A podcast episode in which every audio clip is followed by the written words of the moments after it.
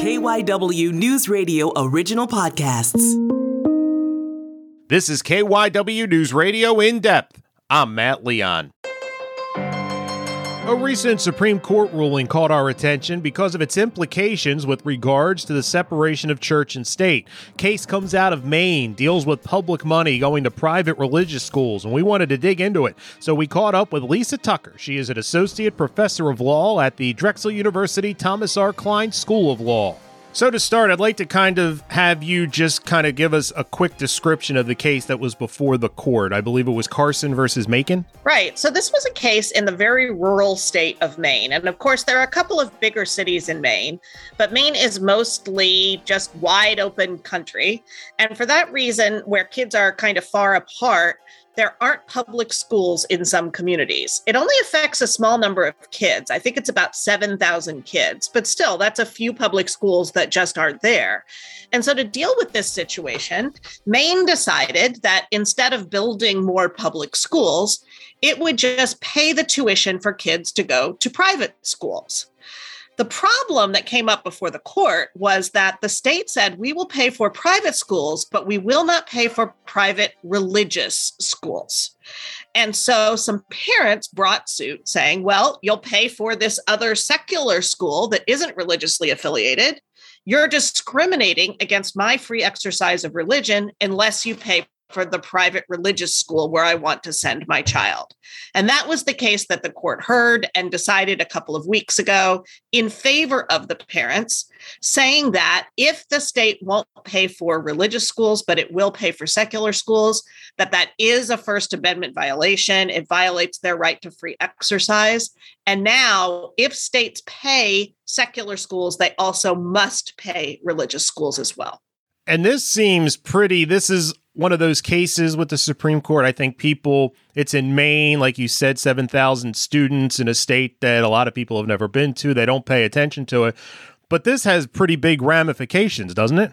Absolutely, because what we're seeing in this case and in some other similar ones is a real breaking down between that church and state barrier. One major way that the state operates is with money. And so, where we've kept money from religious enterprises in the past, that's been one way of keeping religion on one side and government on the other side. But now that it's starting to be and and keep in mind the supreme court did not say may pay for the private the private religious schools. It said the state must pay for the private religious schools if it's paying for other schools. That means that we've got a direct involvement between the church and the state and that can have ramifications in all kinds of other religious institutions as well. This isn't just going to be schools in a rural state of Maine. This could be schools everywhere. This could get into church funding, for example. So, lots and lots of different ways that this could broaden over the next several years.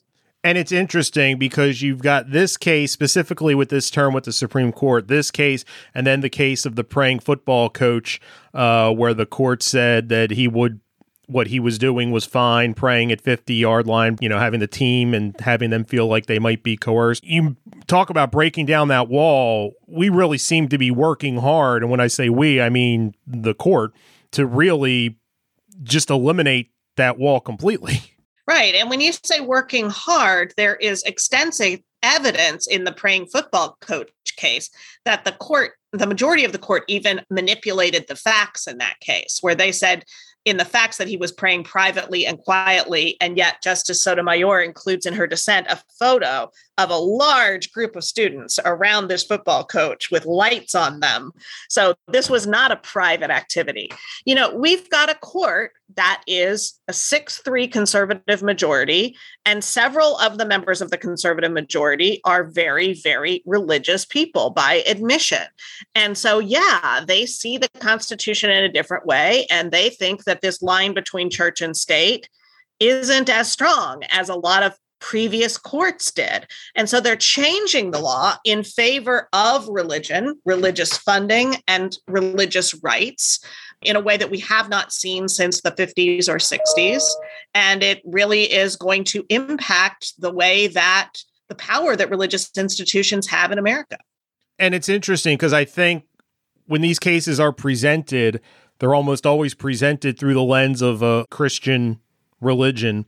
And it would be, I'll be very interested if we see cases of, say, Muslims uh, that are looking for some of the same things or try some of the same things, uh, frankly, if it's received uh, the same way.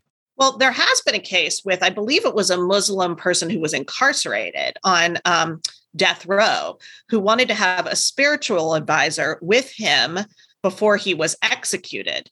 And the court said no. Um, so it is interesting to see how a, a Muslim religious situation might be treated differently. The groups that bring these kinds of cases to the Supreme Court, because if you think about it, parents in rural Maine are unlikely to have significant resources, the, the kind of significant resources that it takes to pay for a case to go all the way to the Supreme Court. We're talking hundreds of thousands of dollars. And so, who pays for this? Well, it's groups with an agenda who will do this for free in order to make law that they want to see become law. They want to change the law in a way that benefits them. And so, of course, they're going to choose a set of facts for example, a white Christian football coach who all he wants to do is pray at the 50 yard line, that is going to be palatable, acceptable to this Supreme Court because it increases their chances of winning. And then once they make the law, they have more power. I think the majority of people enjoy the fact that there is a supposed to be a wall between church and state. Uh, this obviously was the term where Roe versus Wade is overturned. The vast majority of people are in favor of some sort of right to abortion. Maybe not across the board, but they they are against a, a universal uh, ban. It, it seems to me we've got a court here that is out of step with the majority of Americans. And first of all, would you agree? And if so, how problematic is that kind of big picture? Yeah, I don't even think this is my opinion. Every poll shows that a majority of Americans are pro choice. Um, every poll shows that the majority of Americans don't want their tax money going towards religious causes. And it's very unusual to have a Supreme Court that is so out of step with the majority of Americans. Usually, the Supreme Court is somewhere in the range of the majority view. But of course, the Supreme Court is not a majority institution. The Supreme Court can do whatever it wants. Um, and often its role has been to vindicate the rights of people who have less political power, people of color, women, and for example, who maybe don't have as much political power in our legislative system. But here we see exactly the opposite. We see the court siding with the people who do have power in this country, people who have more money. And for that reason, I think it, we're in a scary situation right now. Going back to the the Maine case, you know, I'm, I mean, if I was a taxpayer and I was uh, unhappy with this ruling and unhappy where my tax dollars were going. And I'm sure you could probably, just about every American could find something that their tax dollars is going to that they're unhappy about this. But is there any recourse or is this pretty much the, the price? This is part of the democratic system. You gotta, you gotta live with stuff like this. Yeah. So the role of the taxpayers in this is to elect officials who are going to spend their tax money in a way that they agree with. You can't go to the courts as a taxpayer and say, I don't like the fact that our playground at the public school doesn't have slides that they've chosen swings instead of slides you can't say that i don't like that you know instead of keeping this land um, for single family houses, they're making it for multifamily houses, right? Your only power is to elect the people who make the decision about how to spend tax dollars because you can't go to court as a taxpayer.